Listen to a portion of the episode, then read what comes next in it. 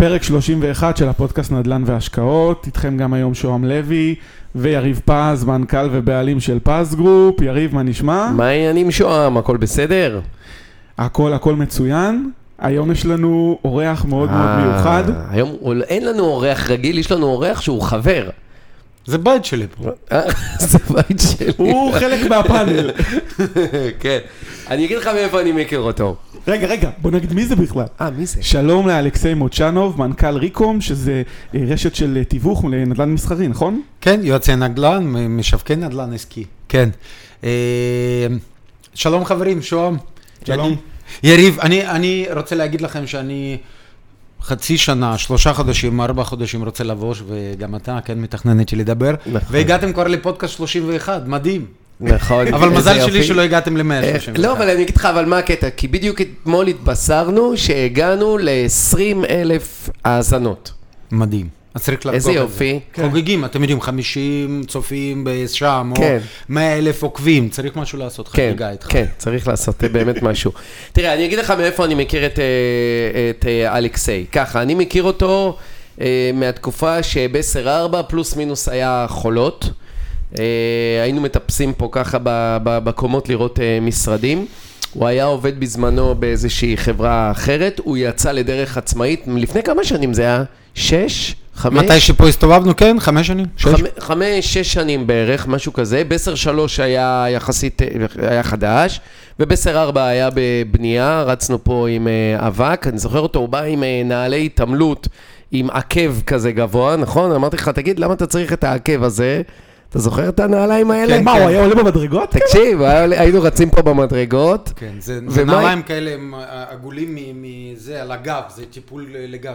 טיפול לגב, ותראה אותו היום, הוא לובש חליפות, הוא לובש ג'קטים. רגע, תן לו קודם לספר על עצמו בכלל. כן, רגע, לא, הוא מספר על ההיכרות והכל, ואני יכול להגיד לך, תכף הוא יספר על עצמו, שרוב העסקאות הכי טובות שעשינו פה במשרדים, אם לא כולם, הוא בעצם אחראי להם. תכף הוא יספר טיפה על עצמו. וואי, כמה אנשים יבואו אחרי הפודקאסט. אבל של משרדים, כן, אבל זו האמת. משרדים, חניות, הוא מתרכז בפריים לוקיישן, הוא יודע לספר על עצמו הרבה יותר טוב ממה שאני יכול להעיד עליו, אז שוט. חברים, נו, הכי טוב כשאתה מספר, זה קודם כל כיף לי לשמוע מה אתה חושב עליי, ומה לספר, עולה חדש פעם. כן. ב-94 הגענו עם סבתא וזה, אחרי זה כל העלייה שאתם לטוב או לרע לא יודעים מה זה כנראה. כן. מקווה בשבילכם. מה, עד כדי ככה קשה? טוב, לא. כן, זו תקופה הכי קשה בחיים, כשאתה לא יודע איך אתה ממשיך, ואם זה לא ישתנה, אתה לא יודע כמה שנים אפשר להחזיק ככה לגמרי. כן. זה מבטא אמריקאי שיש לך, נכון? אתה באת מאמריקה. כן, כמעט. מאוקראינה. באנו מאוקראינה בכלט, מעיר לא גדולה, ויניצה, באתי עם אשתי וסבתא. סבתא אמרה, אני נוסעת איתך. כן. הבנתי. כן. אז כן, בהחלט מפעל ביטון, חממה, נחשים, עניינים, עבודה מבוקר עד הלילה, חוסר כסף, אי ודאות, מה יהיה? אנחנו רק סיימנו תואר שני שם בהצטיינות, מהנדסים, חשמל ומחשבים. אתה מהנדס אז. עוד מעט אתה תשמע מה, אני גם עוד מהנדס. עוד מעט אני אספר. הוא מהנדס עסקאות. אני כל כך, אתם לא תאמינו, אני מילדות, חשבתי שכל אלה שיודעים לעשות עסקאות, כאלה כמו יריב, אתה יודע, מצליחים, כן, עשירים וטובים. חשבתי שמינוס. עכשיו אתה לא שמע, כן, עכשיו אתה לא שמעת כי לא סיימתי, וחשבתי שכל האלה הם גנבים. למה? כי אי אפשר, איך אפשר לעשות? צריך להיות מהנדס, רופא, זה ברור לי. יש עסקים לא ברור לי. בברית המועצות, אנשי עסקים זה גנבים, כי היה אסור בכלל לעסקים, אם אתם לא יודעים, בשלב מסוים אין דבר כזה עסקים. הקומוניזם, סוציאליזם, אין עסקים. אז ברור שמי שעושה עסקים הוא גנב, כן? אז שתדע איך אנחנו. אז ברור שאני לא קשור לזה לכלום, ומהנדס שם ומהנדס פה, עשינו פה תואר שני.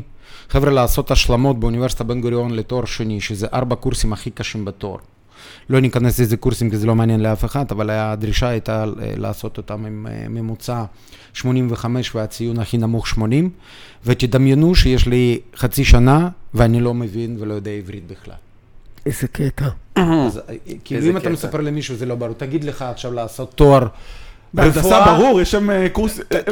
שום, תקשור עכשיו, רפואה, אתה עושה רפואה עכשיו, בשנה מתכונן למבחנים בסינית. בסינית, איך אתה בסינית? אז זה אני אותו דבר, בעברית. האתגר של השפה הוא מטורף, וספציפית גם בכלל בתואר מהנדסה, אז להבין את כל המונחים חשבון פינסטימלי וכל ה... כן, המתמטיקה גבוהה, כל התיאוריה של חשמל. הזוי, אז באמת מה שעברנו, כל הזמן זה היה משבר ושלב שאו שאני עושה, או שאני לא יודע איך אני ממשיך, כי לחזור למפעל ביטון לא הייתי מוכן. זה חד משמעי, בטח לא, אתה לא מכיר את הסיפור. לא, לא מכיר. אז עכשיו אתה תאהב אותי עוד יותר. כן, יפה. כי באמת מה שעברנו ועשינו, זה היה הזוי, ועכשיו אמרת הייטק וזה, אז מהנדס אלקטרוניקה יש, מהנדסי אלקטרוניקה הרבה, ואני, היה לי מזל, כי הגעתי וניהלתי מחלקת צ'יפ דיזיין, שזה 40 מהנדסים, בחברה מדהימה שנקראת עם סיסטמס, שעזבתי אותה חודשיים לפני שהיא נהיה סנדיסק. כן, אני מכירה לסנדיסק, זה מי שמציא את הדיסק-און-קי למעשה. נכון, אני הייתי מנהל פרויקט, אני לא קשור להמצאה של דיסק-און-קי לצערי, זה היה דוב מורן וחבר'ה איתו, ואני הייתי מנהל פרויקט הראשון בעולם, שעשה את הקנטרולר לדיסק-און-קי הראשון בצ'יפ. כי הם המציאו, ואני הייתי מנהל פרויקט. כבוד. כן, בהחלט. יפה, אוקיי. רגע, אז הגעת בעצם לארץ, איך התגלגלת לנדל"ן, ומה אתה עושה היום? כמה סניפים יש לך? תראה, יש לנו 4, 1, 2, 3, 4. תל אביב, רמת גן, בני ברק ופתח תקווה. רגע, איפה בתל אביב? בתל אביב זה סיטי, אני קורא לזה סיטי, מרכז תל אביב, עזריאלי וסביבה. אוקיי, תל אביב, רמת גן, בני ברק. בורסה. רמת גן זה בורסה, לא כל הרמת גן, רמת גן גדולה, ובני ברק זה BBC, שלנו, בית שלנו פה, וסיטי פתח תקווה זה בסר סיטי, בלנסון, כל הבית המשפט, כל המרכז. שבעצם זה מגדלים חדשים, נכון? הכל זה מגדל חדש. כמו פה כזה. למה בעצם, איך התגלגלת על הנדל"ן? לא בגלל שידעתי ותכננתי הכל מראש, למרות שאני אוהב לתכנן. הסיפור הוא פשוט, אני פתחתי מכללה, יצאתי מהייטק כי החלטתי שאני אהיה עצמאי. לא מוכן, הייתה לי משכורת 40,000 שקל, כולם חשבו שאני ירדתי מהפסים, כי אין הרבה... זה תמיד ככה מלך לעצמאות. אין הרבה אנשים, אתה יודע, אמרו בו, אני כאילו יוצא ככה, חגיגה, מסיים לעבוד, אנשים אומרים בו, הוא חולה, הבחור. אז מנהל מחלקה, כל התנאים, רכב חברה, כבוד, נסיעות, איפה שאני רוצה בכל העולם. בחורות. בונוסים, בחורות. אתה יודע מה? לא היה זמן גם, לא חשוב מה. מי שאתם לא יודעים, האנשי הייטק עובדים 15 שעות ביום, ואני חושב שבסוף, אם ככה לעבוד כמה שנים, אז תהיה גם בעיה עם פוטנציה. כן. בסוף הם לא צריכים לאף אחד. כן. כי זה באמת משהו מאוד מיוחד. אז עזבת כלוב זהב.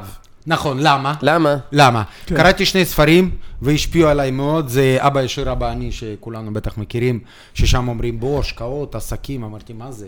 ואז בוא ננסה אולי. והספר השני שאמר לי, תצא כבר, זה ספר שאתה, אם לא קראת ואתה חייבים לקרוא, שנקרא אימון אישי של צביקה ברגמן, משלנו. שם כתוב שהבעיה של זקן אחד, תדמיינו משפחה חוגגת, וילה גדולה בארצות הברית, רכבים, משפחות באות של ילדים ונכדים, כולם עשירים, כאלה מוצלחים מאוד, והסבא שהוא בן 80 עצוב. הם חוגגים, וזה בערב שואלים אותו, מה קרה איתך? למה אתה עצוף? אתה כאילו, מה? החיים הכי טובים. אומר, חבר'ה, מפריע לי שהנה היום הבנתי, כשהגיל הוא 80, שיש ממש כמה דברים מאוד חשובים לי, שלא עשיתי, ואני מבין שכבר לא יוכל לעשות.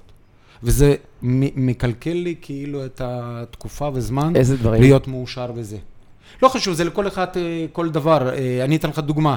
אם אני הייתי נשאר בהייטק, הייתי באותו מצב, גם עם הכסף הכל, לא ממשתי את עצמי, אני עושה אותו דבר, אני לא גדלתי כמה שרציתי, לא טיילתי כמה שרציתי. אז בעצם איזושהי התפתחות אישית כאילו, לגמרי. בגלל זה... שזה ממש גם לנפש, כן? לגמרי. לא תכננתי על נדל"ן, לא ידעתי, היה לה הרבה מאוד כסף אז בהייטק, ולא השקעתי, הייתי היום עם 50 או 100 דירות כמו יריב. אולי יש 800, כן, אני רק אומר שאני הייתי... אני כבר לא יודע, לא סופר. בדיוק. אז אני אומר, היה לי 100 דירות בבאר שבע אם הייתי מבין בזה, אבל לא הייתי מבין, לא לימדו אותי. דרך אגב, סתם שתדע שמכל הסניפים שהוא מספר, הוא גר בבאר שבע. הוא בא כל יום מבאר שבע. אני עכשיו הגעתי לכם מבאר שבע. וואי, לא ידעתי, הייתי בטוח שאתה מביא לי מישהו. לא, מה פתאום, אתה רואה, אתה נראה כאילו באת בא מסביון, אתה מבין? תראה איזה יופי. אחרי זה נצלם אותו, אנשים יראו בפרק. כן. יפה. אז איך בעצם הגעת לנדלן בכלל, ולמה לנדלן המסחרי? אני אספר לכם, מסיים. אמרתי, יצאתי לעצמאות. אתה אומר לסיים בחצי שעה, יאללה. אנחנו קוטעים אותו, אתה לא מדבר. אתה ביקשת היסטוריה, היא פשוט מעניינת, נכון או לא? אותי מאוד מעניין, כי אנחנו גם רוצים לתת לאנשים השראה, אבל נותן לך לדבר. בדיוק. לא כל הזמן מקצוע, כסף ונדלן. סליחה. קצת נפש, נכון? אני מאוד אוהב. אוקיי, אז ככה. אני יוצא ופותח מכללה. מה אני מזהה? אני מזהה שאני מלמד טוב, אנשים עוזר להם לקבל, כי אתם יודעים, מישהו יוצא מאוניברסיטה, אין לו ניסיון. בהייטק רוצים שיתחיל וישתגע ויעשה דברים. אין ניסיון, הוא לא יכול, שום בוגר. אז מה שאנחנו עושים? עושים סטאז'. הוא חצי שנה עושה פרויקטים אמיתיים מהייטק, ומקבל כאילו שנתיים, כי הוא מאוד ממוקד, שנתיים ניסיון. עם זה אני מביא אותו להייטק. דרך אגב, אז פתחתי גם חברת השמה. והכל היה פנטסטי, כי הייתי מלמד מאוד מהנדסים, ומביא אותם להייטק הכי טובים, כולם היו מרוצים, אפילו התחייבתי לעבודה אז והבאתי. אבל הגיע 2008 שאנחנו איתך מכירים. כן.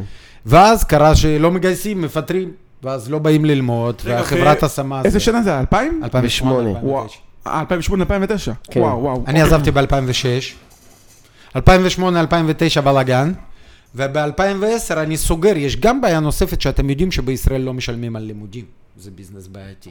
על נדל"ן משלמים, על לימודים לא משלמים, אוהבים בחינם. אז לכן ב-2010 אני הולך לנומרולוג, גם מעניין, אתם פה לא כל אחד הולכים לנומרולוג, עכשיו יגידו מהנדס, איש עסקים, יש נומרולוג ואני מאוד מאוד אוהב לפרגן, אני מקווה שאתם לא תהיו נגד.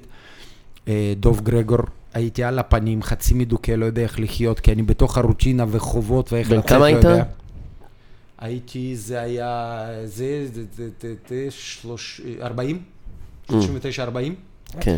אני מגיע עייף ולא יודע מה לעשות עם עצמי, והוא אומר לה, אתה עוצר את זה עכשיו, אני זוכר את זה, חורף, דצמבר, משהו. אתה עוצר את זה עכשיו, ברגע זה יוצא מפה, תוכנית סגירה של מכללה, שזה לא היה טריוויאלי, 700 בוגרים היום, לומדים במקביל 100-200 איש. אתה עוצר את זה עכשיו, ואתה הולך לנדל"ן. אמרתי, מה זה נדל"ן? אתה הולך לנדל"ן, אתה איש, אתה אוליגרך, אתה תותח, אתה תהיה בין הטובים בישראל לשיווק משרדים. אז תשמע מה שאני אומר.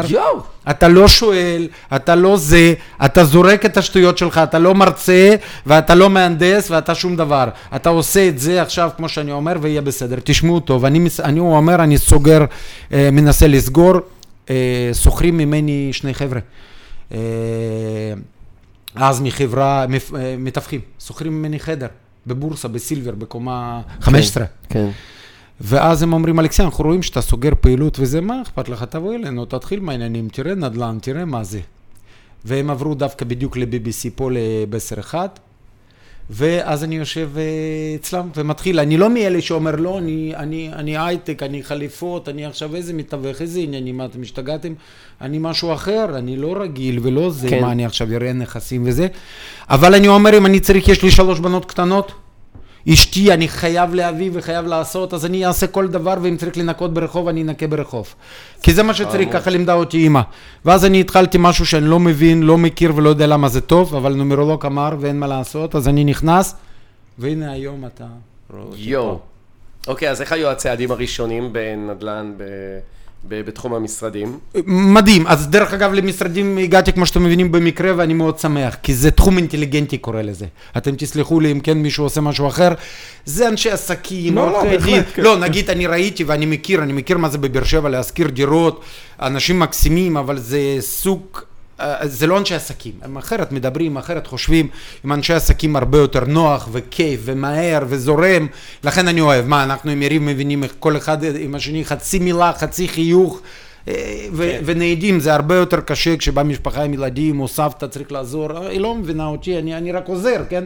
אבל זה לקוחות יותר מורכבים, לכן נדל"ן עסקי במקרה ואני מאוד שמח כי זה נישה מדהימה, וזהו. בוא נדבר בעצם על ההבדל בין נדל"ן משרדי לנדל"ן למגורים, במספרים, בהשקעות, במינופים, בכל הדברים שאתה יודע לעשות השוואה בין זה לזה. תראו, אני אומרים שבשביל להסביר משהו הכי טוב לספר. אני פה היום בעניין של סיפורים, אז אני אספר לכם מאוד קל וגם עליי. היו לי 2 או 4, 7 דירות בבאר שבע. אני מיני יריב כזה. שבע דירות בבאר שבע, שבע דירות, גם לאח שלי ולי, ואנחנו עושים שיפוץ, עושים קטן, כמו שבספר כתוב, ומזכירים. כן. קנינו את זה לפני 10-15 שנה, אני כבר לא זוכר. חבר'ה, 28,000 דולר. אני זוכר דירה 2.5 כזה, 28,000 דולר. כשאני הגעתי לבאר שבע, הגעתי עם 170,000 שקל, אז עלתה דירה. או, אתה כבר כנראה... אני הגעתי אחריך, כן. 28,000 דולר, חבר'ה, 3.5 חדרים, דירה מקסימה, זה 32,000 דולר. ואנחנו מגיעים וקונים את זה כאילו כמו עגבניות, כי אח וזה, אנחנו... גם אז המימון היה... לא, הכל לקחנו, אני זוכר מזומן, מה אני מבין? זה אחרי ההייטק שפרשת או שהתחלת... לא, זה באמצע, באמצע. אני חושב שזה באמצע, כי זה היה לפני 15 שנה, קנינו וזה. אז קנינו, כמו שאתם מבינים, בלי כסף, בלי יותר מדי להבין, וצועות היו 12%, חבר'ה, מישהו שמע, הנה, יריב לא ייתן לי איזה פה, 12-10, משהו, אבל לא ידענו אם זה טוב או רע, זה מה שיהיה. כן, זה מה שיהיה. יריב, עסקה, אתה יודע, בית, אתה קונה 90, אני זוכר עכשיו, והיה עוד בית, ואמרתי, בואו, לא נגזים, 90,000 דולר, בית מחולק לארבע דירות. כאילו, אתה מבין? ואני בא, אני אומר לו, רק קנינו בית, תעזוב, איזה מטומטמים. לא חשוב, אז זה הסיפור, כאילו, איך זה היה, ואני הנה מספר לכם. זו דוגמה שיכולה לענות בדיוק על השאלה שבטח יריב יודע תשובה, אבל אנחנו רוצים לעזור גם לאחרים. אנחנו התחלנו להסתבך עם זה שצריך לטפל. הבתים לא חדשים, חבר'ה, סיפור לא מעולם הזה. מתקשר דייר ואומר, חבר'ה, תבואו, לא עובד מים, תתקנו לנו. שולחים לשם אינסטלטר, זה בדלת שם. ביואל השופט על מרכז אורן. מגיע אינסטלטר, בודק, מתקשרים. אלכסיי, אנחנו בדקנו בעיה, אתה יושב טוב, אמרתי כן. גנבו לך בולר מהגג, לכן אין לך מים.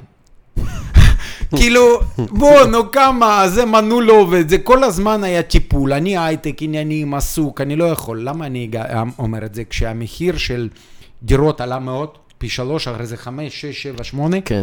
אמרתי, אני יכול למכור, וגם לא יכול בשום מחיר. הסיפור היה לא כדאיות. יריב אולי יודע לנהל את זה ויש זה, אבל כשאתה דירה 1, 2, 3, וזה לא ביזנס שלך, ואין לך עובדים, אני לא יודע איך אנשים עושים את זה. מבחינתי לא חשוב. לא חשוב כסף, כך כל הכסף. אני אוהב את הסיפורים שאומרים, אני אנהל לך, רק תן לי דירות. ברור שיריב יכול לנהל לעוד 1,000 איש, כי יש לו ביזנס. אני הייתי לא ביזנס, אני עושה את זה בדרך, ומסתבך, ולא רוצה את זה, רק קחו את זה ממני. אז עלו מחירים, מכרתי את זה. וברגע שמחרתי, קניתי משרדים, כי מה הקטע? שם כבר לא היו צועות, אני מחרתי את זה ב-6% והיום זה נגיד 4%, זה אומר שמחרתי, כן, פי כמה וכמה, והצועה כבר לא הייתה כזאת, והגעתי לפה וקניתי עסקאות ב-8-9. אז אני מוכר ב-6, קונה 8-9. לפה אתה מתכוון לבני ברק? למשרדים. כן, פה. האמת, משרד ראשון אני קניתי בעמוד ביטוח בתל אביב, אבל זה היה באמת טעימה ראשונה, כי אחרי זה היה ב-10-3, ב-10-4, לייב, חגיגות, עניינים. באמת ראיתי שאין לי טיפול. חבר'ה, אמיתי. מה אני מספר לך? ב-10-3, בקומה 16, הזכרתי לאורחי דין מדהימים, ש5-6 שנים לא ראיתי אותם, רק הייתי פעם בשנתם לוקח צ'קים, תבין, זה עבודה של 3 דקות. אז בעצם את אוהבת את הפסיביות שבה נדלן... לא עושים כלום אני, בלמה... אני עכשיו מזכיר ליריב משהו, אני לא צריך לעשות כלום. הוא 10 שנים עושה עם זה משהו, אני לא רואה אותה, אנחנו רק שותים ומדברים וחוגגים. אין עבודה. לא כמו בולר גנבו, היה לנרקומנים, נכנסו פה בדירה על יד, ואתה, אני לא יודע מה לעשות עם זה, מה, אני עכשיו מומחה בנרקומנים? כלב, מישהו הגיע עם 4 כלבים, וכל הבית לא יושן, כל הבית לא יושן, אנחנו מזמינים משטרה, הכלבים בשקט, המשטרה נוסעת, הכלבים עושות בה, מה עכשיו, אי אפשר עם הדירות האלה, לי, כן, לפחות. אני לא מקלקל לך, אני מקווה, לקוחות, אבל אני לא יכול להתאפר. אנחנו גם לא מקליטים את הפרק, אנחנו לא מקליטים את הפרק, זה סתם דמי, אתה מבזבז עלינו בדיחות. לא, מצחיק, הוא חזק. אוקיי, אז רגע, אז קנית זה, אבל הסוויץ' הזה, איך ידעת מה המחיר למטר, איך ידעת באיזה קומה, באיזה מגדל, איך ידעת עם הדמי ניהול, זה לא, אמנם זה נדלן, זה תחת נמצא אותה כותרת, אבל זה כאילו מוצר טיפה אחר. חבר'ה, יש לי תיאוריה ואני מבקש להקשיב לכולם ולעשות מה שאני עכשיו אומר. לא צריך להבין בכלום, צריך, וזה יריב עשה, וזה אני עשיתי, אני קניתי משרד ראשון, התחלתי לעבוד, עבדתי שנה, שנתיים, אולי קצת למדתי, אבל עשיתי באמת לא דמי ניהול ולא נעליים וצועות טובות או רעות ולהשוות, לא ידעתי. אני הייתי בתחום, הייתי בטוח שאני צריך להבין יותר ולעשות, וראיתי שאנשים עושים, ועשיתי צעד ראשון, תעשו צעד ראשון. גם אם הוא לא בדוק 100%, כי אין כזה דבר 100%, כולם, כולכם, היום תתקשרו ליריב, אליי, בלי להבין הכל, בלי לדעת הכל, תעשו צעד ראשון שהוא לא הורג, אם אתם טעיתם. שאתם קניתם חצי בית בארצות הברית, חצי דירה בבאר שבע, שליש משרד, שאנחנו גם נותנים שירות כזה, תעשו צעד ראשון, תסגרו עיניים, תתקשרו ותעשו, ותאמינו לי, הסיכוי שתיפלו הוא כמעט תפסיק, כי אנחנו עובדים עם אלפי אנשים וכולם מרוצים, אז הסיכוי שלכם ליפול הוא מינימלי, ואם זה קרה, לא קרה לכם כלום, אבל 99% שאחרי זה יש לכם בית שני, שלישי, רביעי, 100, 115. זה אין דרך אחרת, הלימודים, הספרים, אני כתבתי ספר, אל תקראו, אל תעשו כלום, תשמעו לפודקאסט כזה, לפודקאסט אחר, תראו מי שאתם אוהבים קצת צומחים, תעשו טלפון ותקנו מחר, בלי לבדוק יותר מדי, בלי להבין יותר מדי, ו-99% אתם מצליחים, וזה נכס ראשון שיהיה לכם עסק. אז רגע, אז הצעד הראשון זה בעצם, לפי מה שאתה אומר, צריך ליצור קשר עם מישהו שמבין, נכון? כן. יופי. עכשיו, איך אתה בוחר את הבן אדם הזה?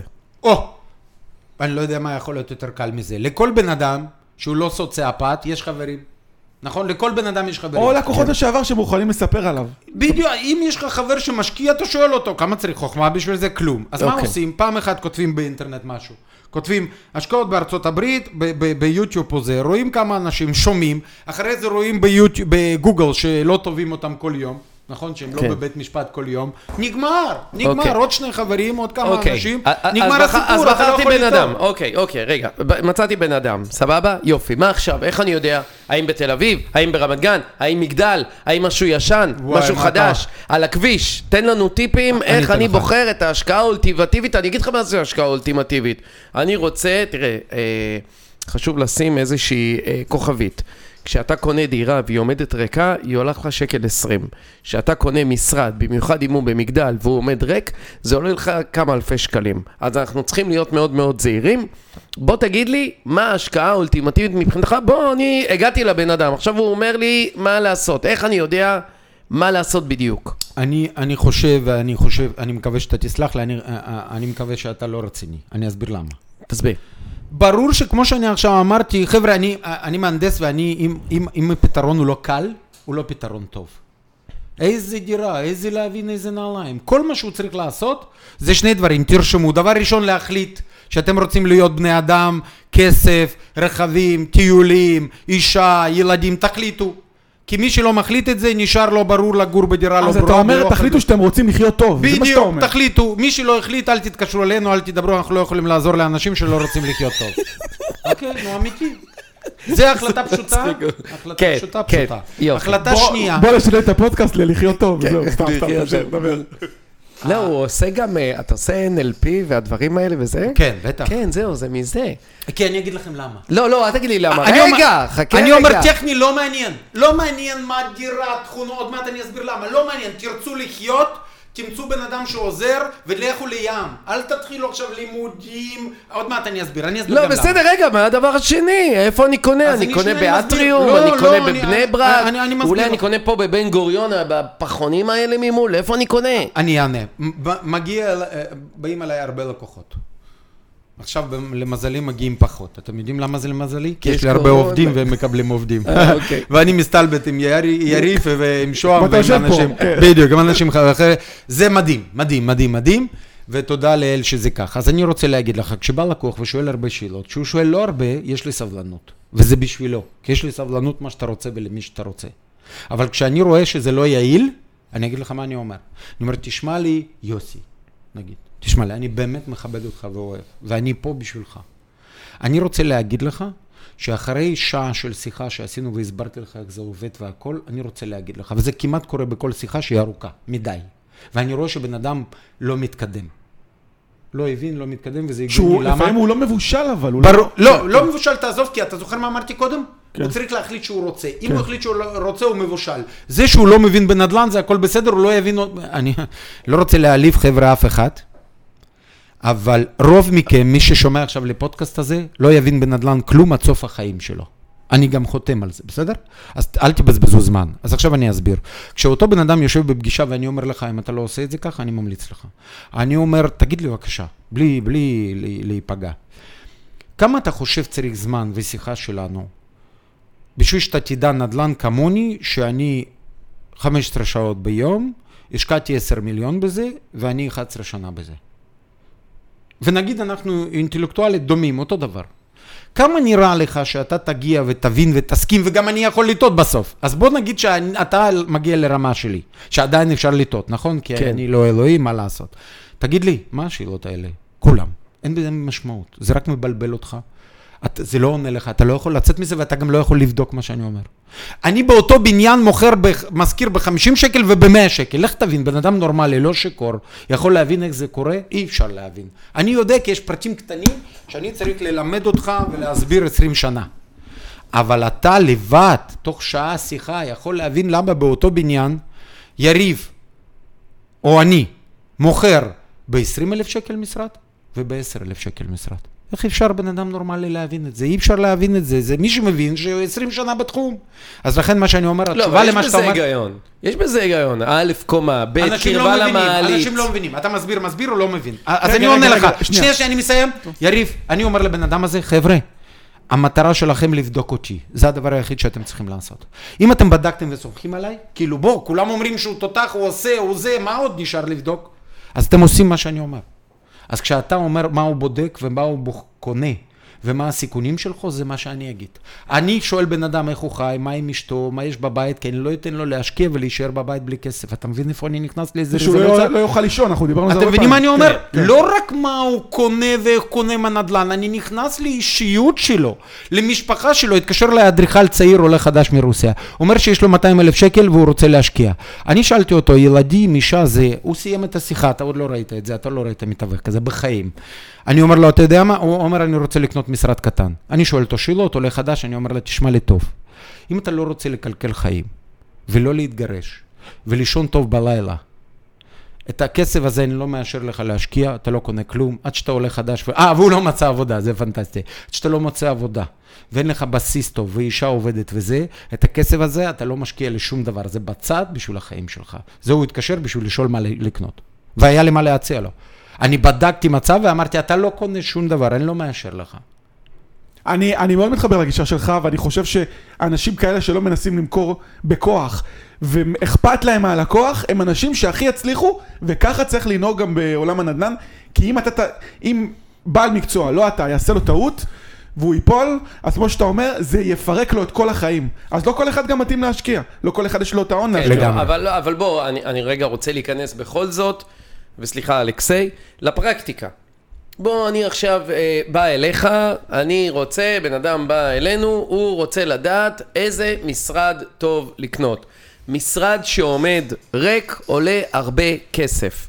אני מקשיב לך, בוא תגיד לי אתה, איך אתה מקטין לי את הסיכון, במשרדים אגב, התשואות הן הרבה יותר גבוהות מאשר בדירות, במשרדים גם אחוז המימון הוא יותר גבוה, אתה יכול לקנות משרדים, לקבל 70% מימון, אנחנו עשינו פה גם כמה עסקאות שקיבלנו 100-120% מימון גם, בדירות זה לא יכול להיות הדבר הזה, אז יש פה את האלמנט גם של המימון, אבל אני רוצה שאתה תיתן לנו טיפים, איך אנחנו דואגים שהמשרד שאנחנו נקנה, לא יעמוד, אין הבטחה כזאת, אבל יעמוד כמה שפחות זמן, ריק. סופר, שאלה פנטסטית לא פשוטה, ואני אגיד לך שיש עוד פרמטר, שאני מקווה שאתה תסכים ושאני אדבר על זה גם, זה קשור לתקופה.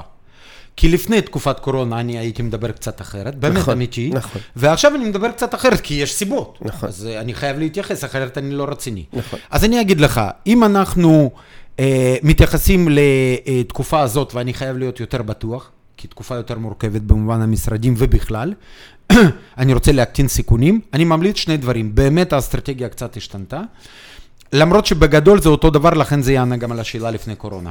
אני ממליץ למשקיע, קודם כל שהמשקיע במשרדים יהיה עצמאי, אני לא יודע אם אתה מסכים איתי ומה אתה חושב, אני ניסיתי וראיתי, כל העניין של מע"מ, וכל הפתיחת זה, ופה לשם, ומיסים ועניינים. יאללה, אחר כך אני אדבר איתך. אוקיי, אני ממליץ שיעשו את זה עצמאים, וחבר'ה, אני מאוד מתנצל, תסלחו לי, כל מישהו שהוא לא עצמאי, הוא שכיר, תשכחו מהמשרדים, זה לא תחום בשבילכם כרגע, לפי ההמלצה שלי. אז בואו נתקדם, קודם כל זה עצמאי, וכשאנחנו מדברים על עצמאי, והשקעה בטוחה במשרדים, יש שני גישות, שתי דרכים. הדרך הראשונה זה לקנות מניב מושכר, ואז הבעיה שהניב אמר לא קיימת. מה זה מושכר? ברור שזה צריך להיות משרד פגז, שאתם מתייעצים איתי עם יריב. רגע, פגז, אתה מתכוון מבחינת עיצוב? אני אסביר. תסביר מה זה פגז. הוא צריך להיות סופר, סופר, שזה לא ברור מה זה סופר. סופר זה אומר שאם בן אדם חס וחלילה שהוא יושב שם בחברה, פושטת רגל או משהו קורה חס וחלילה, אני יודע שאני תוך חודש, חודשיים יודע להזכיר אותו. יופי. מה האלמנטים שהם צריכים? אני יודע מה האלמנטים. אתה רוצה שאני אגיד? אתה רוצה שאתה תגיד? אני אגיד. כי מה שאתה פה 31 פעם. כן, אני אגיד לך. יש לי צ'קליסט. יפה. צ'קליסט. אז יש לי דרישה. הדרישה של משרד שאני יודע שאני יכול להזכיר אותו, זה מיקום מתאים. כן, מה זה מיקום? מיקום זה מתחם מפינתי. מתחם מרכזי, כמו BBC, כמו בורסה, פריים לוקיישן ומתחם, לא בניין מבודד. נכון. אוקיי? בשביל שיהיה אקוסיסטם, נכון? בדיוק. כן. כמו BBC כזה, כמו בורסה. הבניין, אני רגע, down to earth יותר, אוקיי? המקום אמור להיות משפך של אנשים מהרבה ערים מסביב. אם אתה לוקח, נניח, את מתחם BBC, אז למתחם הזה זה בני ברק. יגיעו מבני ברק, רמת גן, גבעתיים, תל אביב, הרצליה, נתניה, פתח תקווה, ראש העין, ראשון, רחובות. תראה מה זה, 10 ערים. לעומת זאת, נניח עכשיו אתה קונה משרד ברחובות, מבלי להעליב מישהו ברחובות. יבוא אליו מישהו מתל אביב? לא. יבוא אליו מישהו מרמת גן, פתח תקווה? לא. יבוא אליו אנשים מרחובות, ראשון, וזהו. אין פה משפך, לא מגיעים הרבה אנשים. אותו דבר אגב רעננה. אותו דבר רעננה, גם רעננה, יש לך עכשיו משרד ברעננה. מאיפה יבואו רעננה, כפר סבא, מושבים מסביב? פה האזור הזה הוא מתחם שהוא משפך של המון ערים. אז א', זה הלוקיישן. ב'. לגמרי, וכשאני רוצה להוסיף על המרכז, חבר'ה, אנחנו בעסקים. אין מה להשוות, הבירה של ישראל, הבירה העסקית, זה תל אביב, ולכן רוצים או לא רוצים, אני בבאר שבע, הייתי רוצה שיהיה בבאר שבע, כן? כן. אבל אני אומר, מי שקונה משרדים, חבר'ה, פריפריה זה מורכב, הצועה יכולה להיות 1% יותר, כן. ואם זה ריק פתאום, או בנו יותר מדי, כמו בבנימין היה וזה, זה יכול להיות שנתיים ריק, ואז אפשר לפשוט מה שאתם רוצים, לא רק רגל. כן. אז זה קודם כל מבחינת המיקום, לוקיישן עניינים. יפה.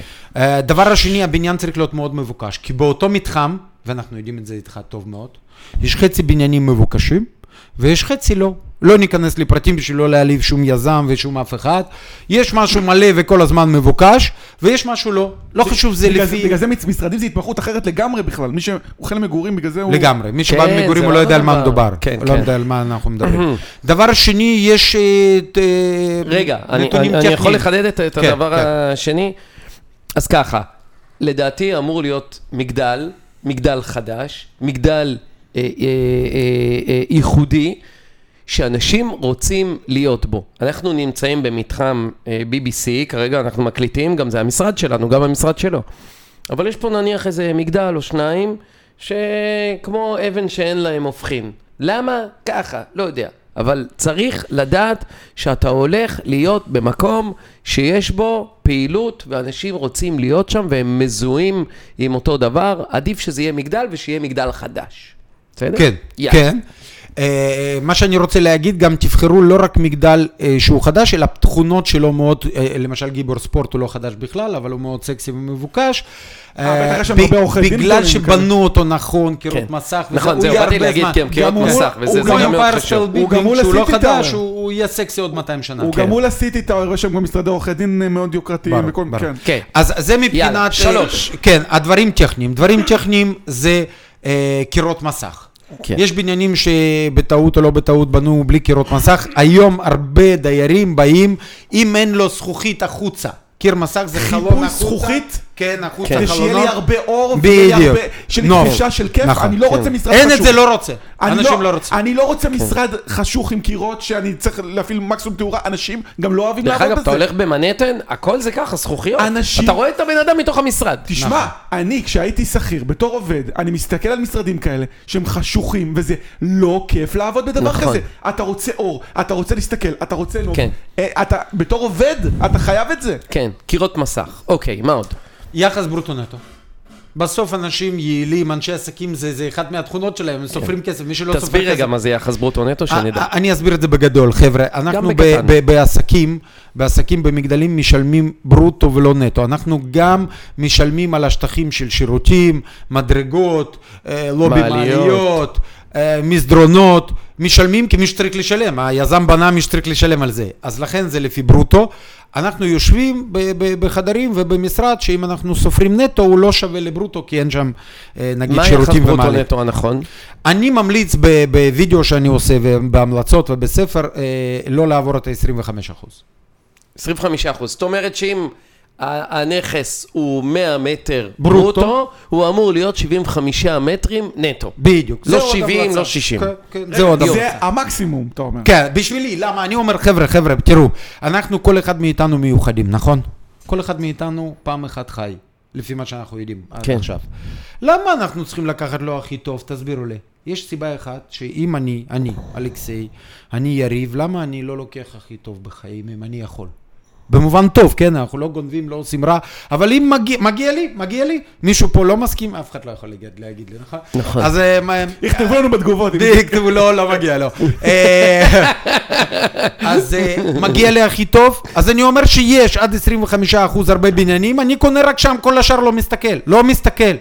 ודבר נוסף, שאני רוצה לאחד את זה בשביל לא להיכנס, כי זה יכולה להיות הרצאה לשעתיים, ועוד מעט הוציאו אותי מפה. אז אנחנו מדברים גם על העניין של חניון אורחים. כן. שאנשים אוהבים ויש יותר ויותר בעיה. זה אומר שאני רוצה להגיד לאנשים, חבר'ה, שכמה אומרים משרדים, כן, טוב, כן, קורונה, עניינים. חבר'ה, אני אומר לכם, שמי שעוד קנה, כמו שאנחנו עם יריב, קנינו ב-1034 וזה שיש חניות וכאלה, ומי שעכשיו ייכנס לבניינים שאין חניות, כי אין ברירה, כי בגלל רכבת קלה שעוד לא קיימת, כן. אין כבר חניות, ומי שלא הבין את זה, אני מספר עכשיו סוד שאין לו מחיר, חבר'ה. החניות יעלו כשתיים עוד שנה. יש לי עוד משהו להגיד לך, שאתם לא ידעתם, לא, עכשיו נכנס תקן חניה חדש בתל אביב, שזה אומר שבונים פחות מחניה אחת לכל דירה, אני לא יודע אם שמעת על זה. במגורים. כן, במגורים, הבניינים החדשים שיאושרו, זה נדמה לי חצי חנייה לדירה. זה אומר שבוודאות יוצרים מחסור מובנה. וכל אזור, וזה יתפשט, אתה יודע, גם זה בתל אביב, אז יהיה חסר ברמת גן, גבעתיים וכל... מדהים. חסרות, חניות, ואנשים לא יצטרכו פחות כלי רכב, כי הנה קורונה והכל נוסעים באוטובוסים, כל הזמן, איך שלא תסתכל על זה, אנשים רק רוצים להיות ניידים, ורוצים להתפתח, ורוצים להתקדם, ולא רוצים להיות תלויים באוטובוס הזה. כן, אל תצעק עלינו. כן. סוד, חבר'ה, אתם שמעתם עכשיו סוד שעולה $100,000. סוד שחניות זה נכס להשקעה בישראל, לא מדברים עכשיו על ארצות הברית. אנחנו חושבים, יריב, אתה מסכים איתי? אני מסכים. אני חושב שזה נכס הכי... זה נכס הכי כדאי להשקעה בישראל. חברים, אל תספרו את זה לאף אחד. זה אמיתי. רק אני יודע את זה עכשיו גם יריב.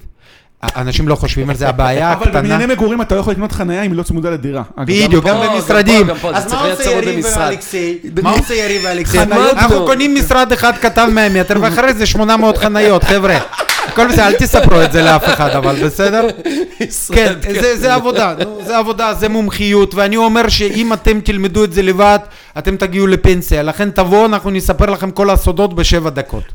רגע שנייה, מה עוד בצ'קליסט יש לך שם? יש לי עוד כמה דברים להוסיף. אוקיי, יש לי עוד משהו שחלק מהאנשים יאהבו פחות או יותר, אבל אני חייב להגיד כי זה מקצועי. אני אישית אוהב בניינים שיש שירותים בקומה. אוקיי. למה? כי יחס ברוטו נטו חוסכים ולא צריך בשירותים לטפל במשרד, נכון. בחדר שלי. שהשירותים לא יהיו במשרד. כן, אנשים אוהבים, כן. זה לא אני, דרך אגב, לא חשוב מה אלכסיי חושב, אני אומר לכם מה חושבים. כן, אבל לגבי זה, אני עובד עם הרבה מאוד חברות, גם חברות גדולות של 100 וכמה מאות עובדים, לדעתי, כאילו, חברה שיש לה בקומה 100 עובדים או 100 עמדות, היא יכולה הרבה יותר נוח. אתה צודק, זה לא רלוונטי לחברה של קומה, כי בפנים ובחוץ זה אותו דבר. כן, נכון, אבל אם אתה צריך ללכת כל כך רחוק, שיהיה להם נוח לעובדים. אוי, מה שאתה אמרת עכשיו, שואם, אמרת עכשיו משהו מאוד מאוד גדול, ואם אפשר אני אתייחס לזה? בטח. אני לא בשוק, חבר'ה משרדים, אומרים משרדים זה חלק מהנדלן, נכון? ונדלן יש מיליון דברים, יש מחסנים, יש ארצות הברית, יש גרמניה, מה שאתם רוצים, יש דירות, לופטים, מה שאתם רוצים, חנויות, משרדים זה תחום אחד, אז אני אגיד לכם, במשרדים יש 700 סוגים של משרדים. אני עם יריב במקרה, מה שאנחנו עושים ומה שאני מתמחה בריקום, אנחנו משרדים קטנים ובינוניים. לא מעניין אותנו 7 קומות, 18 קומות, מייקרוסופט, אינטל שיושבת, זה עולם אחר, זה עולם מדהים, כן? זה עולם זה, לצערי אני עוד לא שם, ואנחנו, וחברות האלה לא קונות גם. אני בשוק של הקניות, בדיוק, אני בשוק של הקניות, אנחנו קונים, מוכרים, מוכרים, קונים, כי זה רוב הכסף מבחינתי, מה שאני עושה הכי טוב לפי התוצאות. לכן מה שאמרת עכשיו זה עולם של חברות גדולות, חברות הייטק, ולא אכפת להם איפה יש שירותים, איפה לא, זה לא מעניין. אבל לנו, עם יריב, כשיש לנו 40, 60, 150 מטר, אנחנו רוצים שירותים בחוץ. שירותים בחוץ. אוקיי. נכון. אז אמרנו בצ'קליסט יש גם את הגודל של המשרדים, שאנחנו מעדיפים משרדים קטנים ובינוניים, כי תמיד יש להם ביקוש, זה כמו דירות 3 חדרים. בסדר? לא, תחשוב עכשיו, יש לך קומה בבסר, יצא לך הדייר. כמה אנשים במדינת ישראל עכשיו צריכים קומה? אתה צריך למצוא אותם בפינצטה. עכשיו נכס כזה שעומד לך ריק, זה עשרות אלפי שקלים בחודש. יש לך משכנתה, יש לך חברת ניהול, יש לך הכל. אני רוצה רגע להוסיף לצ'קליסט שלו את הקומה. קומה, אנשים אוהבים קומה. כמה קומה היא קריטית? כי אני יודע שבבנייני מגורים קומה ראשונה זה אסון, למשל. עכשיו אנחנו נתווכח איתך. אתה? קדימה. כן, הנה אני אוהב, אני אגיד לך למה, אני אגיד לך למה.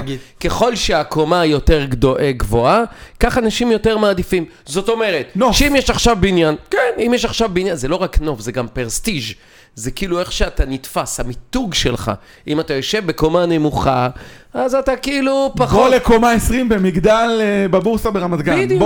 זה הרבה יותר, ואוהבים כאילו להראות, זה כמו שיש לך איזה שעון יפה, או שזה כמו שיש לך איזה רכב יפה, זה חלק מהסטטוס הקומה. ולכן אנחנו מעדיפים קומות גבוהות. עכשיו, זה לא אומר שבקומה 2, 3, 4, 5 לא יהיו זה, אבל אנחנו מדברים פה על איך אנחנו מגדרים את הסיכון. אחד מהדברים זה לגדר את הסיכון, זה הקומה. בעת, עוד דבר, זה המרחק מהמעלית. כמה אתה צריך ללכת מהמעלית כדי להגיע למשרד? אלכסיי. כן. קודם כל פנטסטי וברור שאתה יודע, אתה יודע, אתה בתחום מה שנקרא ותותח. אני רוצה להגיד לך... אבל למה אתה לא מסכים איתי עם הקומה? שנייה, אני רוצה להתווכח קצת, אפשר? לא, כן. אני באתי עם בר שבע, תן לי קצת. לא, בסדר. מותר לי, נכון שם? כן. אז אני אגיד לך, מה שאתה אמרת מאוד מאוד נכון, והיה נכון גם לפני 2 נכון.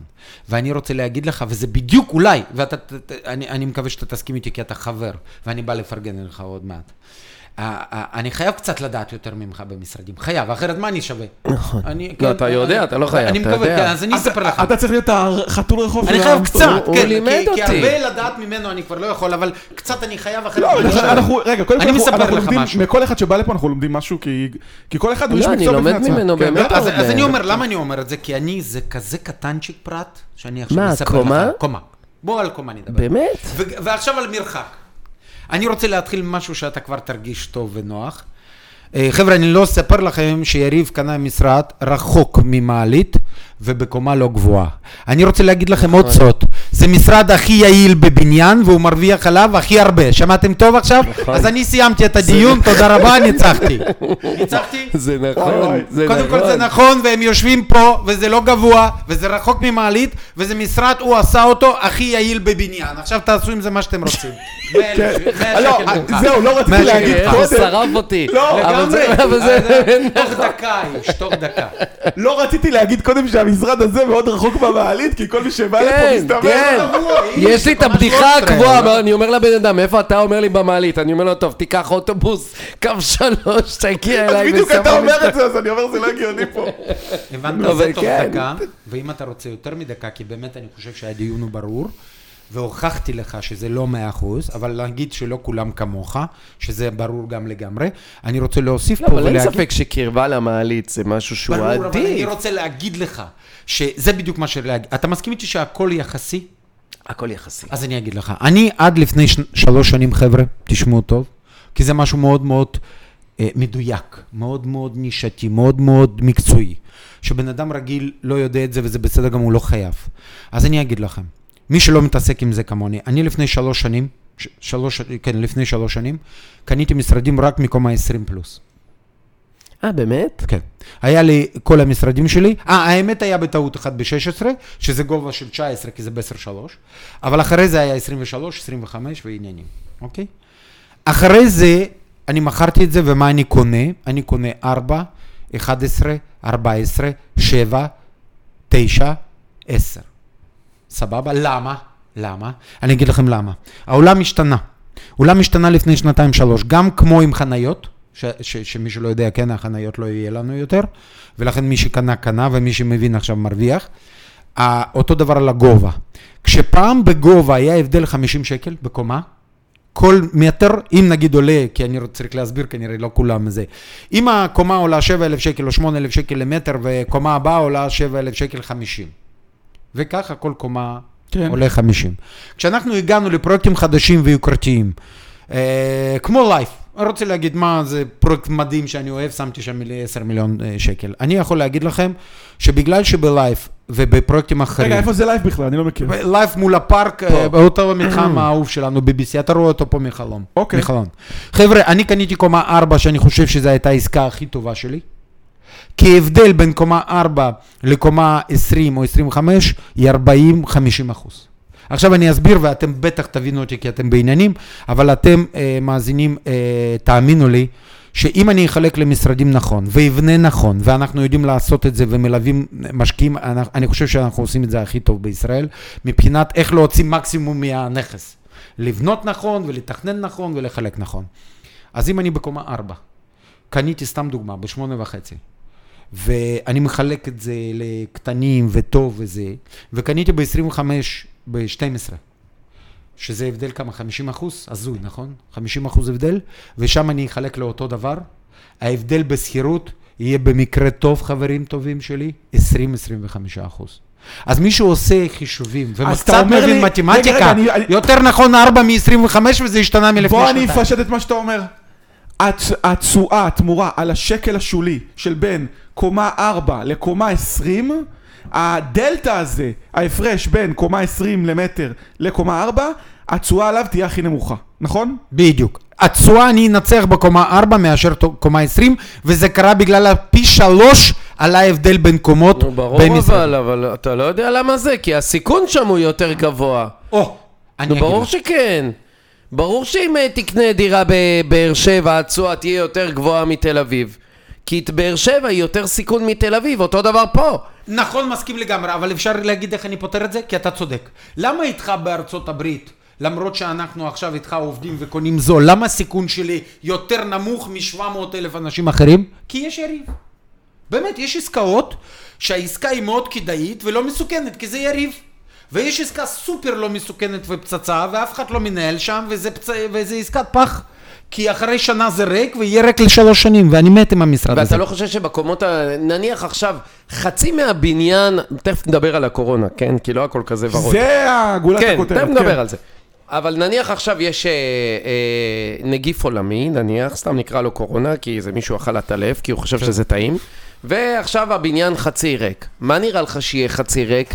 החצי קומה, החצי מגדל התחתון או העליון? אני אענה לך, שאלה מאוד קשה, אבל אני מקווה שאני אענה, כי דרך אגב זה מה שמצפה לי ומה שאני צריך לפתור. כן. בלי תיאוריה, זה ממש פרקטיקה. כן.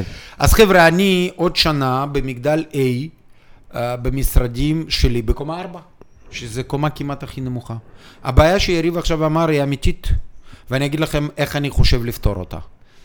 כשאני בבניין, וככה עד עכשיו ניצחתי והצלחתי, עם כל הלקוחות שלי ואני אישית.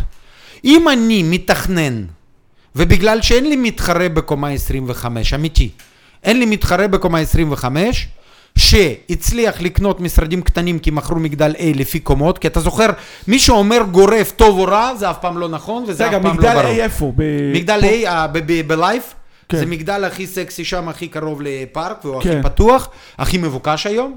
הוא נמכר מזמן, בלי פרסום, לפני 3 שנים, לפי קומות. אשטרום ודן עשו את זה עם עזרה שלי, שאני גאה בזה, שעבדו איתי ועובדים איתי, לפי קומות, לא ראיתי דבר כזה. כל הבניין קנו לפי קומות, או לפי כמה קומות, זה הזוי. ומה שאני רוצה להגיד עכשיו, כשיריב אתה נכנס איתי לפרטים, תבין את הפרטים. אני מכיר בניין, נכון? הוא אמיתי, זה לא איזשהו בניין, זה בניין ספציפי. אני אומר לך, שיש לי בקומה 4, משרד 8, שאני אגיד לך, 100 ו-140 מטר. 100 ו-140 מטר. אני אומר לך, שבקומות יותר גבוה מ-20, אני כבר לא מדבר על שכל הקומות גבוהות קנו יזמים, שהם לא יחלקו ולא יזכירו, והם לא מתחרים שלי, הם חברים שלי, מאוד קרובים. יש לי היחידים בבניין, אופציה למשרדים לא גדולים, כן? הם לא קטנים, אבל לא גדולים, לא 300 ולא 800 ולא 1,000 מטר, אז אין לי מתחרים, אמיתי. מעל קומה 20, אני גם יודע מי קנה שם. אין לי מתחרים, זה כולם בעלי נכסים שיושבים שם, זה חברות גדולות שיושבות, לא מזכירות, אין שם נכס אחד, אז קודם כל אין לי מתחרים, זה דבר ראשון. ואם בקומה 15 או 17, שאני גם מכיר מי שם ומה ולמה, והוא מזכיר רק קומות, אבל נגיד מישהו, כן, החליט להזכיר בגודל שלי. אני יודע לתכנן משרד ולבנות אותו, עד היום ככה היה, ואני מקווה שזה יישאר, יותר יפה ויותר חכם ויותר נכון מכל אחד אחר, ככה עובדתי יצא. זה אומר שבן אדם שמגיע, ויש הרבה מאוד אנשים היום חכמים, שאומרים גובה זה יותר טוב, כשזה אותו מחיר, ואותו גמר, ואותו כדאיות. אם בקומה 4 יש משרד יוקרה, עם נוף לפארק, והוא מתוכנן ויש לי חדר אחד נוסף מתנה, והוא עולה 10-15 שקל יותר זול, הוא יבוא אליי. ברור שמי שרוצה קומה 30 הוא לא יבוא, אבל הוא לא ייקח, כי אין קומה 30 להזכרה. בקיצור, הוא מפצה על זה באיך שהמשרד נראה, הוא משקיע יותר כאילו בדיוק. במקום הגובה, אני עושה אותו בפנים ארמון. הבנתי, אוקיי, בסדר. טוב, מה הצועות שעושים היום? לפני זה, אני רוצה שנדבר על הצועות ואחר כך על זה. מה יש לך להגיד? אני רוצה לשאול, עכשיו בכותרות של העיתונים, כל השמונה חודשים האלה, חברות... רגע, לא, שנייה רגע, לפני זה. הוא יגיע לפיצוץ עכשיו. לא, נגיע לזה, רגע. לפני הקורונה, אנחנו תכף מדברים על הקורונה. מה הצועות במשרדים לעומת הצועות בדירות? מה שאני מכיר ורואה זה לפחות פי 2, ואם אנחנו נתעמק ונסביר לאנשים מה זה קש און קש, שעל זה אנחנו חיים עם יריב, אם אנחנו נסביר מה זה קש און קש, אז חברים, פי 3. מי שלא מחלק דירות ולא עושה דברים לא חוקיים או מאוד טריקים, שבטח אולי אנשים עושים, אני לא יודע, זה יריב יודע, כי מפינתי התעסקות זה הרבה כסף. כמה עולה השעה שלך? $1,000? אז אם אתה מתעסק עם זה, זה בעיה. זהו, זה 20 שקל כשאתה יודע, הולך להרוויח, כן, $20,000. אני אדבר איתך בחינם. בדיוק. אז אני אומר, כשאני סופר את השעות וככה צריך לעשות בהתעסקות, אז מבחינתי זה יקר אם אני עושה את זה טריקי בדירות. לכן, בלי טריקיות, בלי כלום, 4-3% שם אנחנו מכירים, פלוס מינוס, אתם תתקנו אותי בדירות, ובמשרדים קש און קש אני מגיע, אני לפחות ל10, בגלל המימון נוח, רגע, קש, אתה מתכוון להשקיע את התזרים בחזרה, או... לא, זה רווח על הון עצמי, הוא מביא פחות עצמי. אוקיי. אני לוקח הרבה הלוואה. צועה על הון עצמי, אוקיי. כן, צועה על הון עצמי, צודק. בעברית צועה על הון עצמי, צודק. לא רציתי להרשים אנשים. לא, צועה על הון עצמי. תשמע, מה זה צועה על הון עצמי? רגע, נעשה שנייה סדר. אם השקעתי 100,000 שקל, ואחרי כל ההחזר הלוואה, יש לי 10,000 שקל בשנה, אז התשואה על ההון העצמי 10%. זאת אומרת, אחרי שהחזרתי את ההלוואות ואחרי הכל, כמה הרווחתי על ההון העצמי שלי אחרי שהחזרתי? לא רוצה להיכנס לזה כרגע, כי זה לא מדויק שם, למה אני אגיד לך? כי החזר הלוואה זה... זה קרן בריבית. זה מוכר בריבית. ואתה צריך להוריד רק את הריבית. זה תזרים מזומנים, זה לא רלוונטי. בוא לא ניכנס לזה עכשיו, זה הרצאה של חצי שעה. מתמטיקה, עזוב, בוא, אין לי זמן. מי שחבר'ה תרצו, זה שיעור מתמטיקה שאנחנו ניתן עם יריב שעה וחצי. ועם אספיס וגורן, נזמין אותם. בדיוק, נכון, זה לא שאנחנו צריכים להיות יותר שקוראים, וזה לא ככה. אוקיי. אז מה שאני רוצה להגיד, שאם אנחנו מדברים על מושגים שנגיד הם מוכרים, אז צועה על הון 10% ושם 3 או 4%. יופי, אם זה כזה ורוד, למה לא כל האנשים, אגב, תספר גם על עליות המחירים, בוא נספר להם על עליות המחירים, שבסר נבנה פה, בסר 3 נבנה פה, הוא נמכר לפי 8,000 שקל למטר, היום, לפני הקורונה, זה היה 13, 14, 15,000 שקל למטר. למה אנשים לא מדברים על עליות המחירים האלה? למה אנשים מדברים רק על עליות מחירים של המגורים? אלכסיי תורך. כי זה לא נגיש לציבור, זה לא צרכני. קודם כל, באמת לא מדברים כי לא הרבה מכירים, ואם מדברים בדיוק שהם צודק תותח. מדברים בין אנשי עסקים. האנשים רגילים ברדיו לא מדברים, זה לא מעניין, כי זה תחום שלנו, הוא עסקי, הוא מיוחד, הוא בשביל כאילו מיוחדים, אתה מבין, בשביל אנשי עסקים, כל האנשים לא מבינים על מה מדובר, לכן לא מדברים, אבל אני אגיד לך, פעם אחת זה לא קשור לרוב האנשים, אז לא מדברים, לא מבינים, ודבר שני, אני יכול להגיד לך שמה שאתה אמרת זה נכון, ומישהו כמוך וכמוני מבין, שאם צועה להון הייתה 12-13%, עכשיו זה 9-10, מה לעשות? בגלל שאתה צודק, חבר'ה, אני אספר לכם, אל תגידו את זה לאף אחד. העסקה שהייתה בבסר 4, שקנינו אותה בבנייה, או בהתחלה מיזם, שזה אפילו לא קבוצה, כי היה פה חלק מיזם, קנו ב-8300, ואחרי שחילקתי ועשיתי עסקה נכונה, וזו הייתה גם עסקה של אופציה, אני מכרתי ב-15 למגמטר מעטפת. רגע, אתה יצרת... אז ברור שיריב צודק, מכרו ב-8, אני מוכר ב-15. לפני סחירות הצלחת ליצור השבחה של פי 2 בערך של הנכס? איזה סחירות? לא, יריב, לפני סחירות לא עשיתי כלום. כן, לא, רק על הנייר ציירתי. רק על הנייר צייר. אני עשיתי עבודה אינטליגנטית, אני אסביר. אני לא בונה ולא ממליץ לאף אחד לבנות בשביל למכור, כי זה לא עובד, לא ניכנס לזה עכשיו. אני עושה עבודה אינטליגנטית, אני מביא עסקה לבן אדם שהוא לבד לא יכול לקנות, והיא כדאית לו. טובה, קטנה, פשוטה, והוא משלם כל כסף שאני מבקש. ואני גם מטפל בו בהכל, ובונה לזה, דרך אגב, היה תנאי לעסקה. שאני מביא אדריכל ותכנון, ומביא קבלן, ומטפל בהכל. הוא אומר, רצי, זה שווה כסף. אז אני אשלם לך יותר. רק שאני לא אתעסק עם זה, אני לא מבין בזה ולא רוצה להבין בזה. אוקיי, עכשיו, תראה, הכל היה נורא ורוד עד פברואר-מרץ שנת 2020. נגיף עולמי, קורונה, משרדים, אנשים עובדים מהבית, פעם היו פה פקקים, פעם כל מקומות החנייה היו פה מלאים, פעם היית מסתובב פה בבסר, היית עולה עם עוד 30 איש במעלית, היום אתה עולה עם עוד איזה 2-3 אנשים. האווירה לא אותה אווירה. אתה רואה, הנכסים עומדים פה הרבה יותר זמן. כאילו איזה פצצת אטום נפלה עלינו. אתה רוצה שאני אתייחס? כן, מה, אתה רוצה לבכות? למה באת? כן. הנה, אתה עזרת לי. חבר'ה, אני כשנסעתי לפה חשבתי על זה קצת, כי אני היה בטוח שיריב ישאל את זה. ואני רוצה להתייחס, ובלי קשר לפני זה, לנדל"ן. כי זה קשור לעסקים, לחיים, לכסף, להרגשה. בדיוק מה שיריב אמר, אם אני אבכה, תגידו, יהיה לכם מעניין, לי זה יעזור, אז אני אגיד לכם. חבר'ה, קורונה, תשמעו טוב, רק אל תדעו, יריב, אל תגיד כתובת שלי. קורונה זה זמן הכי טוב בעולם. אני לא מדבר על אנשים שפשטו רגל בגלל שאין תיירות וכאלה, זה אתם תסלחו לי כי זה על הפנים. הקורונה הורסת חיים וגם וכו'. אני מדבר על כמו יריב, אני, כל האנשים שהעסקים שלהם בחיים וכל האנשים שעדיין עובדים. חבר'ה, זה זמן הכי טוב בעולם. וגם בגלל שאם לא טוב בעולם ואני אתחיל לבכות, זה לא מעניין ולא עוזר, אני הגדרתי לעצמי שזה הזדמנות של החיים ואני צריך להוציא מזה מקסימום.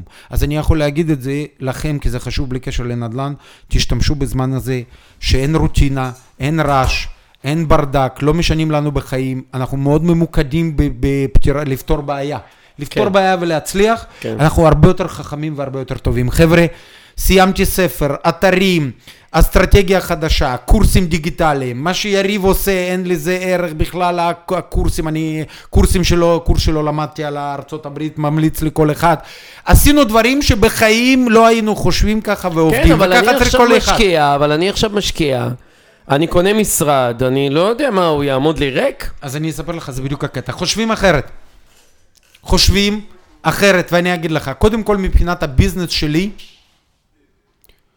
כל מבחינת הביזנס שלי, אמרתי לך, לבכות לא יעזור, אני כאילו באטרף. מה זה אומר? אני חושב מה אני עושה, מה מיוחד. אתה מסכים איתי שבכל הזמן יש משהו מיוחד? עכשיו יש מה... אני אספר לך. לא, אז אני אגיד לך, אז נניח בתקופה הזאת אתה יכול לקנות יותר בזול, אתה יכול לקנות באמצעי מימון טובים, יותר יצירתי והכל. אבל מה יהיה עם המשרד? אתה מייעץ לי לקנות משרד, אני המשקיע הפשוט, אתה מייעץ לי לקנות עכשיו משרד, הוא יעמוד ריק. מחלק לך חס וחלילה, מחלק את זה לשני חלקים. קודם כל, אם משקיעים יותר קשה לי, ועוד מעט אני אסביר מה אני ממליץ, כי באמת אף אחד לא יודע, ואם קורונה יהיה עוד 17 שנה, ואנחנו זה, אז אני בכל אחד אמרתי, אני אתן לכם עכשיו מה יהיה, ודרך אגב, עד היום, אני 10-11 שנה בתחום, אני מבחינת העתיד לא טעיתי, כי יש לי כנראה חוש, שאני לא, זה, אני לא יודע מאיפה זה בא, שמה שאני מרגיש קורה באמת, אתה רואה את זה.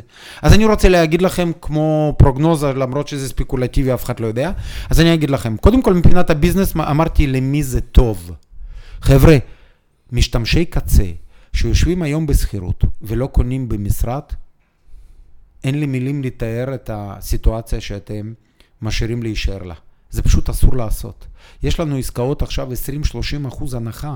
זה קרה לחצי שנה. ברגע שיהיה חיסון, אני מבטיח לכם, תרשמו את זה, ביום שיש בטלוויזיה, בחדשות, שהחיסון עובד ותתחילו ללכת לקופות חולים לעשות חיסון, כל העסקאות שהיו בחוזים נעצרים ולא קיימים. אף אחד לא מוכר כלום, ומחירים עולים בדקה אחד ב-20-30%. רגע, אבל מדברים על זה שכולם יישארו לעבוד מהבית, הרבה אנשים, הרבה חברות. שנייה, אני ענה, אתה צודק. יש לי עובדים שעובדים מהבית. דהיינו, בחיית רבה, ככה זה גם נראה. רגע, אני עובד הרבה עם חברות הייטק, ואני כל הזמן מדבר עם אנשים יזמים, ואני שומע... חברה XYZ, לא נזכיר את שמה, תקשיב, הורידה קומה שלימה. הנה, הכל נכון. רגע, אני יכול לספר. הם יבינו שאין הספק בעבודה בבית. רגע, חברת צ'קפוינט, צ'קפוינט הגדולה, אומרת שהיא רוצה לצמצם את השטחים של המשרדים. לייב פרסון, חברה עם 4,000, 5,000 עובדים בכל העולם, הם אומרים שנעביר חלק גדול לעובדים מהבית, ועזוב מייקרוסופט, גוגל וכל אלה שהם אומרים בכל העולם. זה לא משפיע? זה משפיע מאוד, ותן לי לענות, זו שאלה מאוד קשה. תן לו לענות. תנו לי דקה וחצי, כי זה 1, 2, 3, 4. ואני אנסה זה כי זה מורכב. חבר'ה, אני עכשיו הולך לעשות משהו שאם אני צודק, זה גאוני, ואם לא, אז לא חשוב. נלך הביתה, כן. אני עכשיו אומר, כי באמת זה לא כתוב בשום מקום, ואף אחד לא מדבר את זה בצורה כזאת.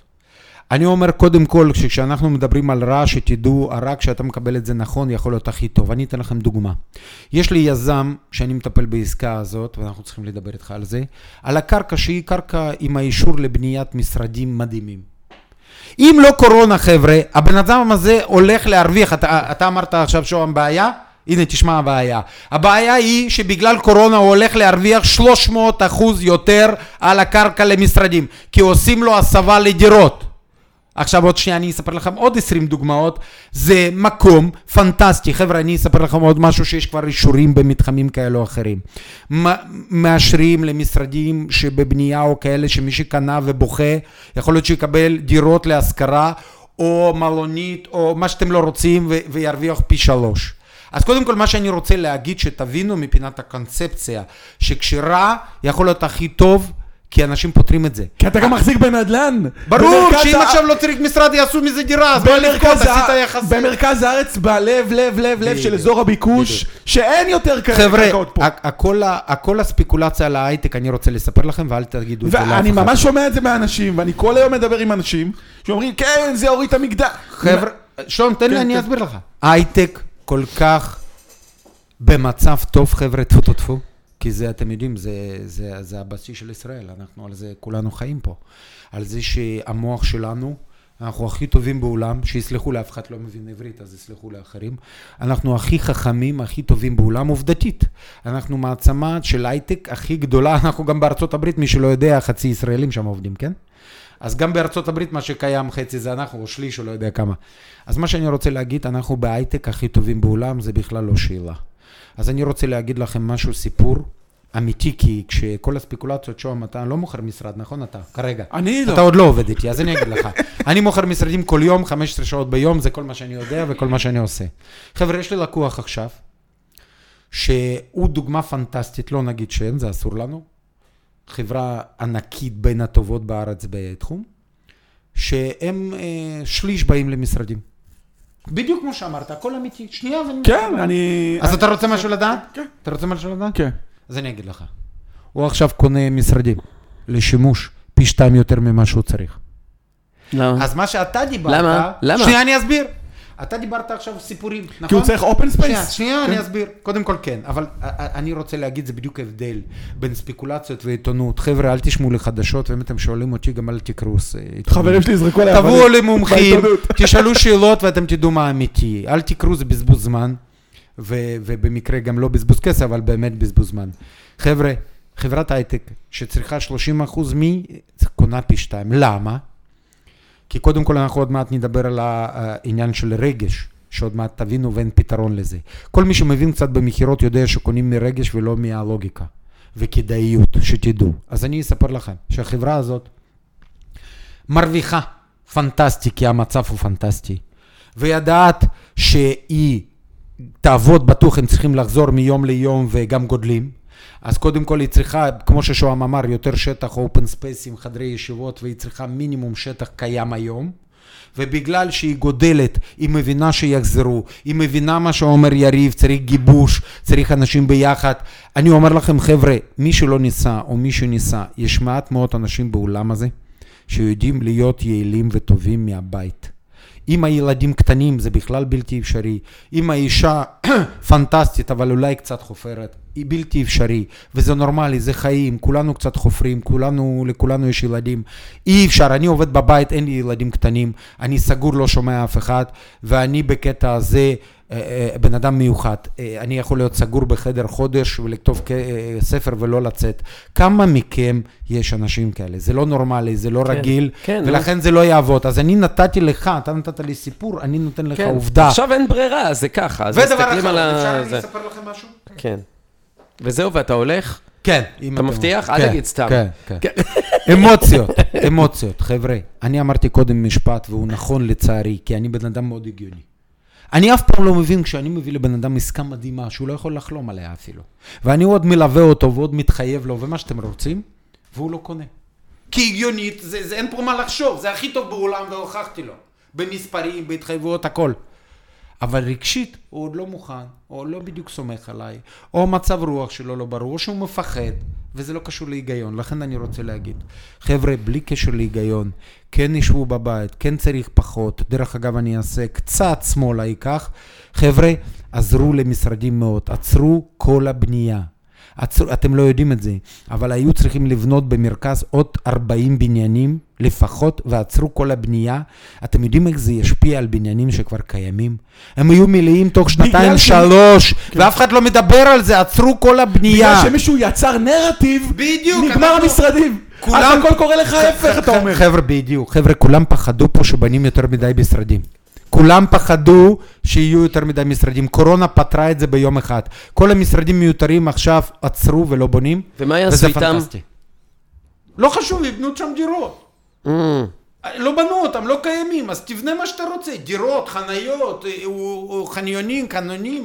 זה לא חשוב, זה גם לא מעניין. איזה קטע. אתה מבין? עצרו את הבניינים, זה אומר שלך ולי, שקנינו משרדים ויש לנו לטפל, זה פנטסטי.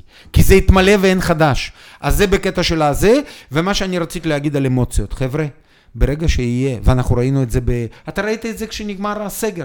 חבר'ה, אנחנו מוכרים, יריב מוכר, בזמן שהסגר נגמר, ובמקרה אני מדבר על התרופה, ברגע שתהיה תרופה, כולם קונים הכל.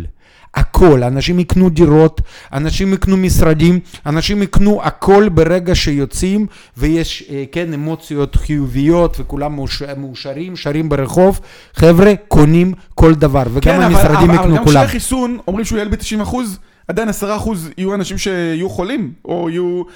מה זה מעניין? זה בהיקפים יותר קטנים, כבר אי אפשר לחיות עם זה. אני אומרתי לך, הלוגיקה לא עובדת, מספרים לא קשורים, אנשים יוצאים עם אמוציות שהכל נגמר, וחזרנו לחיים, כי אז זה הנרטיב שישלוט. כולם מבזבזים, קונים, עושים. זה הסיפור שישלוט אז. ואז אתה אומר, תקנו לפני שהסיפור הזה יגיע, לגמרי, כי אם סיפור הגיע, חבר'ה, מי שרוצה לקנות משרד בסיבה כזאת או אחרת, ברגע שיהיה תרופה אתם לא קונים משרדים. אוקיי. אף אחד, כי הם יעלו 30% ואתם מנטלית לא תוכלו לקנות מה שלפני יום היה 30%. רגע, אני רוצה לשאול אותך שאלה שהיא גם דמוגרפית והיא גם מקרו-כלכלית, ואתה לא רואה בעוד 10-20 שנה ש-50% מהאנשים יעבדו מהבית, בסדר שיעצרו את המשרדים. אני אגיד לך. קודם כל יכול להיות שחלק מהאנשים יעבוד בבית. מצד שני, מי שעובד במשרדים צריך יותר שטחים. למה? כי אופן ספייסים ועניינים, כי חייבים. להתרחק. בדיוק. ודבר שני, בגלל שאנחנו גודלים, חבר'ה, יש כלל, ואומרים את זה גם אדריכלים. יש אדריכל מדהים שקוראים לו אבנר ישר, שדרך אגב הוא תכנן בסר 3 ו-4, כן? במקרה ולא במקרה. הוא אומר שלא חשוב מה אנחנו נבנה, תמיד יהיה חסר. חבר'ה, תבינו, אנחנו גודלים באוכלוסייה, בעסקים ככה, שכל מה שקיים יהיה מלא בטוח. פשוט תבנו, אולי פחות, כי חלק מהאנשים יעבוד בבית, זה אולי, אבל זה שהכל יתמלא בגלל שאנחנו גודלים בפרופורציות בלתי ברורות בכלל, זה חד משמעי. טוב, אז אני רוצה פה לסכם את הפרק. יש. הנה, יריב כבר מתייאש. אז דיברנו על זה שקודם כל שמשרדים זה לגמרי שונה ממגורים.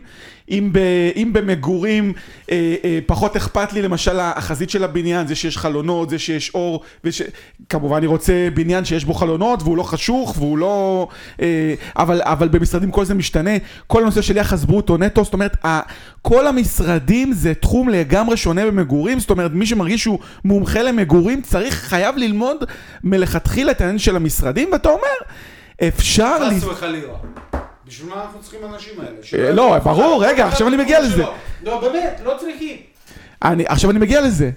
אתם יכולים לקצר את כל התהליך של הלימוד ואת המקצועיות שבן אדם למד במשך שנים. יכולים להגיע אל בן אדם כמו אלכסיי. עכשיו, אלכסיי, אני רציתי לשאול, איך בעצם אפשר להגיע לך? מי שרוצה להתייעץ, מי ש... לא, מי שרוצה להגיע לך. שואם, זה היה הקטע הכי טוב בפודקאסט שלנו. הכי מקסים, הכי חכם, הכי כיפי.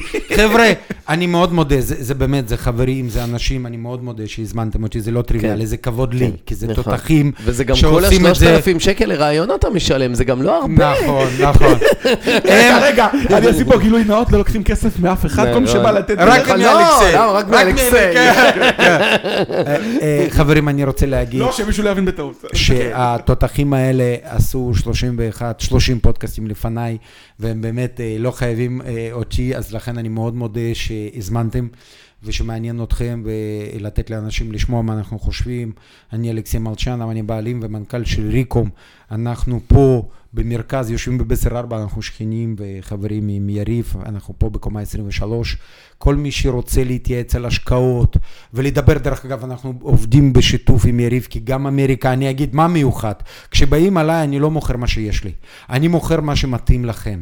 אם אני אראה, אמיתי, אם אני אראה שמתאים, יותר אני מרוויח על זה שאני מביא משרד, אבל אם לבן אדם מתאים מפינת הגובה, הון וכולי, נכון שיקנה איתנו ואנחנו נלווה בארצות הברית, אנחנו נעשה את זה, והפוך, אם יריב רואה איש עסקים שצריך לחסוך מס דיבידנד 30%, וזה חוקי, כן חבר'ה, אנחנו לא עושים פה שום דבר לא חוקי, הוא ישלח אליי ואנחנו נעשה עסקה ביחד, כי אנחנו... לטובתכם, כי אנחנו לא מאמינים שאפשר אחרת. לא נכון למכור מה שנוח לך, כי אתה יכול לעשות זה רק פעם אחת.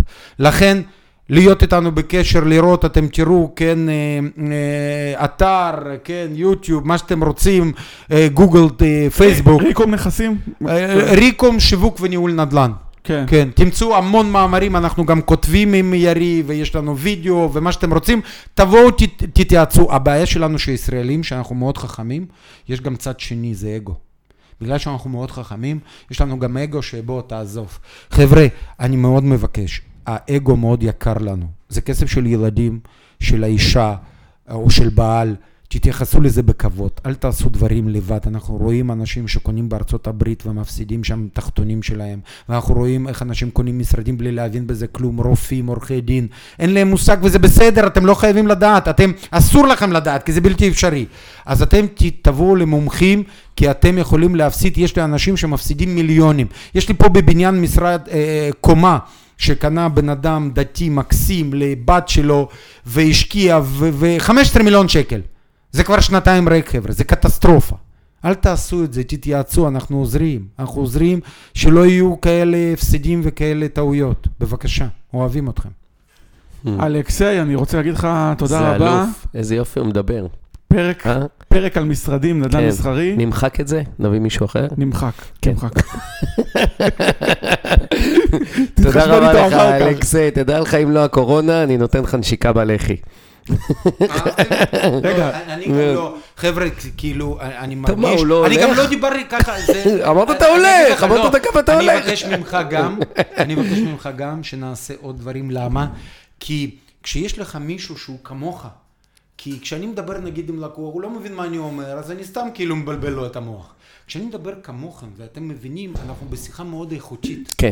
אתה מבין? כן. וזה לא טריוויאלי, לכן תודה רבה. כן. תודה רבה. תודה רבה לכם. נתראות בפרק הבא? ביי.